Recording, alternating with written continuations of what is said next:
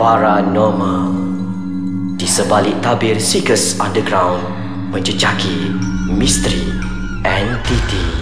Assalamualaikum, salam sejahtera, salam satu Malaysia dan salam satu paranormal. Bersama kami lagi, aku Syai, sekali pula dah di dalam podcast Ais Kacang segmen paranormal. Dan episod lepas aku cerita seorang tentang pengalaman waktu aku kecil lah. Dia tak adalah, dia macam seram-seram tidak orang kata. So hari ni, untuk episod kali ni kita nak dengar Amir cerita pula macam mana. Okay, hari ni aku start dengan satu soalan lah. Kau pernah dengar cerita hantu hostel? Pernah. Hantu universiti. Itu dia macam jadi lebih urban legend, kan? Urban legend. Okay. Benda ni banyak lah aku dengar masa zaman pengajian aku di sebuah IPT di area Shah Alam lah. IPTA. Kira popular jugalah IPT ni. Memang dulu orang tumpu kat situ je sebab murah dan apa ni, Banyak cawangannya. Okey, satu benda banyak orang cerita. Memang banyak cerita-cerita yang kata cerita hantu yang berlegend lah dalam tu.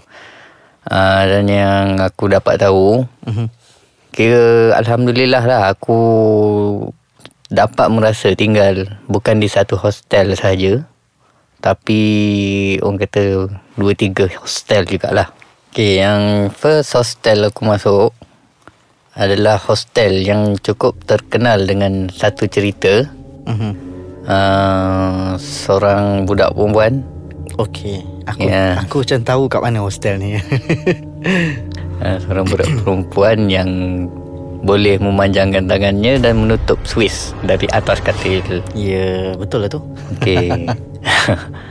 Aku tak pastilah cerita tu betul ke tak, sebab aku sendiri tak dapat merasa. Yelah, pasal kau dalam hostel lelaki. Sebab aku hostel lelaki. Cuma hostel tu berdepan dengan hostel aku. Sebab betul. Dia jalan keluar. So pasti cerita tu tak pasti, tapi memang banyak aku dengar cerita pasal tu. Memang terkenal lah.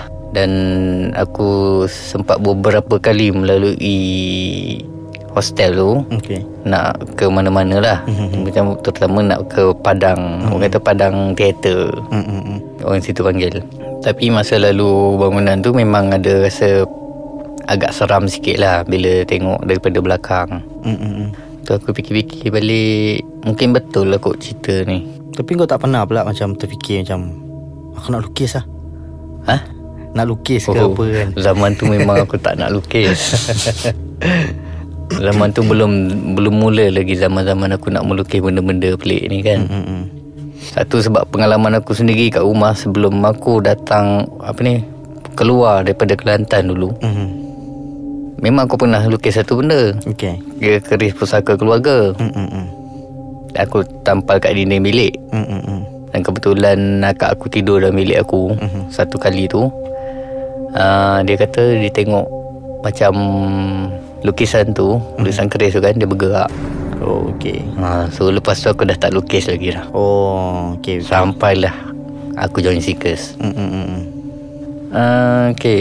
So habis cerita pasal tu. Kemudian hostel kedua aku duduk. Namanya hostel, tak sebut nama lah. Tapi hostel ni cukup popular lah. Dulu dia asalnya dia tempat tinggal orang kata kadet simpanan. Kadet simpanan udara masa tu. Dan memang banyak cerita lah.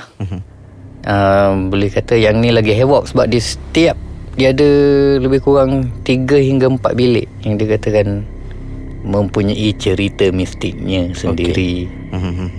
Macam aku dapat masa tu kat tingkat 3. Kat tingkat 3 tu sendiri dah ada story. Pasal Pak Gad tegur budak dari tingkap di tingkat 3. Yelah, cerita tu dia macam pasal orang yang tegur, benda yang tegur tu dia di luar tingkap yang tak ada koridor. Di luar tingkap, di bahagian yang tak ada koridor. Bukan bahagian yang ada tangga ni. Yelah, dia maknanya belah luar lah. Kalau ikut logik, benda yang tegur tu dia terkapung lah kan. Sebab masa tu budak-budak tu setengahnya tengah study, setengahnya tengah main teruk. So tiba-tiba dah pukul 12. Orang kata waktu sepatutnya pelajar-pelajar ni tidur. pukul 11 lebih. Dah kena tutup lampu sepatutnya. Pukul 11 lah. Pukul 11 macam tu. Tapi ini dah lebih. Tiba-tiba datang satu pak guard tegur. Korang buat apa? Tak tidur lagi. Budak-budak ni semua tu tutup lampu. Lepas tu semua buka balik, tanya, pak guard tu berdiri atas apa tadi? Cerita tu sebenarnya bukan terjadi dekat college tu je tau. Dia banyak.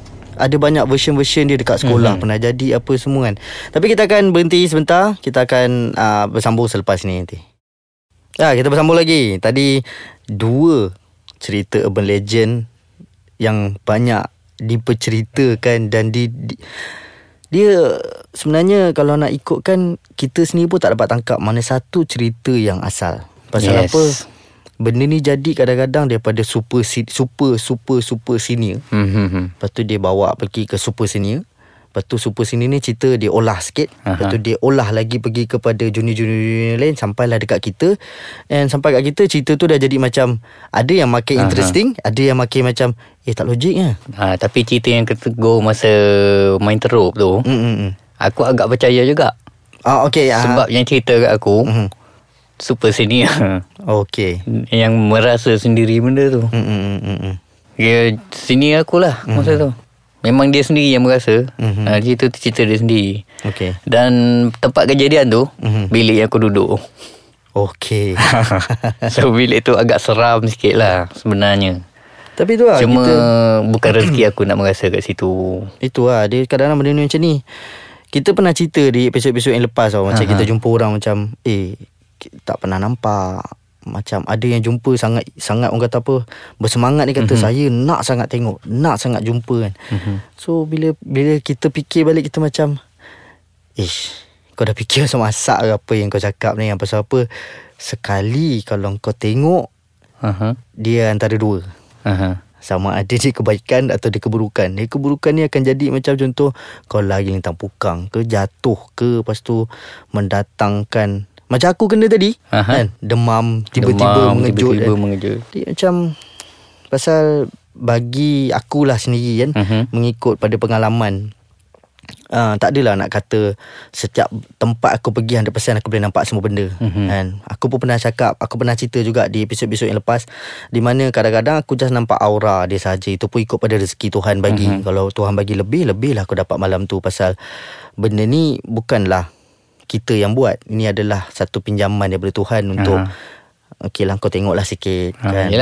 Tapi kadang-kadang kita sendiri pun ada doubt. Betul tak? Betul ke tak apa yang kita nampak tu? Tapi yang kau cerita pasal rezeki, dia bagi tengok sikit kan. Okey, ni part yang aku sendiri merasa. Okey, tempat apa ni orang kata, institusi pengajian tinggi tu juga. Aku ambil course Komunikasi massa. Okey. Dulu sebelum kita orang ada belum kos ni ada fakulti dia sendiri. Kita orang belajar kat satu tempat yang kita orang panggil menara. Okey, tahu. Tingkat 13. Okey, sini memang urban legend. Aku cakap terus terang, tanya siapa-siapa yang pernah belajar kat institusi tu, semua tahu. Aku yang tak pernah belajar kat situ baru aku tahu cerita. Okey. Satu yang paling popular, lift.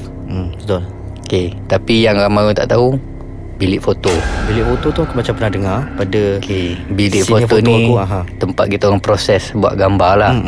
So budak-budak korang pun kena belajar kat situ juga. Sebab kita orang ada kursus foto. Pernah satu kejadian, aku dengan member aku dalam 3 orang lah, 3-4 orang gitu lah. 4 orang. Okay. Sebab penjaga bilik tu dipesan kat kita orang, korang jangan masuk orang daripada 3 orang. Okey. Dan kalau boleh keluar sebelum pukul 8.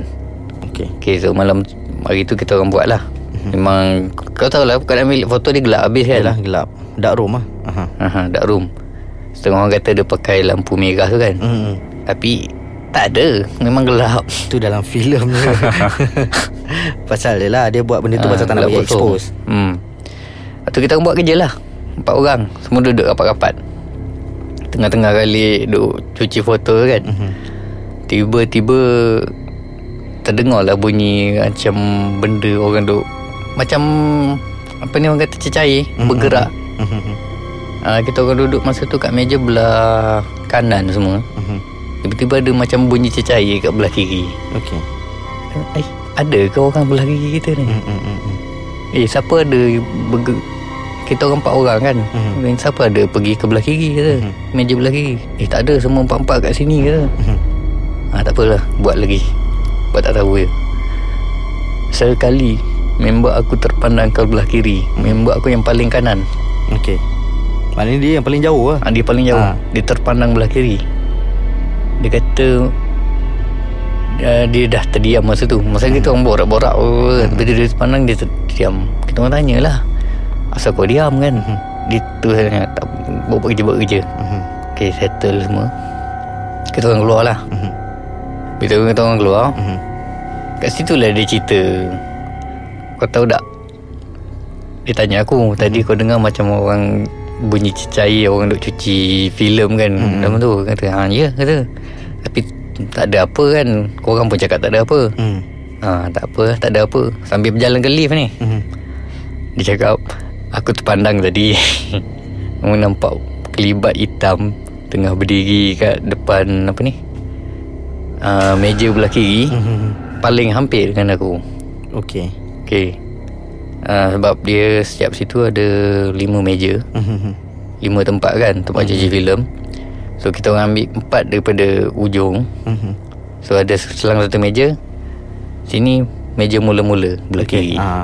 Dia paling hampir dengan aku lah. Aku dah cuak dah masa tu. So kata jom cepat masuk lift balik. Masa tu dah pukul 8.30 lah. Kira dah over limit lah kita orang sebenarnya. So mungkin dia datang tu pasal nak bagi tahu, masa dah time ni kan. Masa dah time. So, sama lah macam kita, masa dah time, masa amat mencemburui kita. Jadi kalau macam korang terdengar cerita pasal urban legend ni, and kalau korang nak share korang punya version of urban legend, so tinggalkanlah komen kat bawah ni kan. Jadi atau sebarang pertanyaan yang mungkin kita orang boleh jawab ke apa, yang boleh kongsi pengalaman, boleh juga sekali. InsyaAllah kami akan baca dan juga orang kata apa, akan cuba untuk menjawab kalau kami tahu. Kalau kami tak tahu, kami akan cakap lah kami tak tahu kan. Tak naklah jadi orang yang suka-suka pandai-pandai tahu ni kan. Jadi insyaAllah kita akan bertemu lagi di episod akan datang di dalam podcast Ais Kacang segmen Paranormal.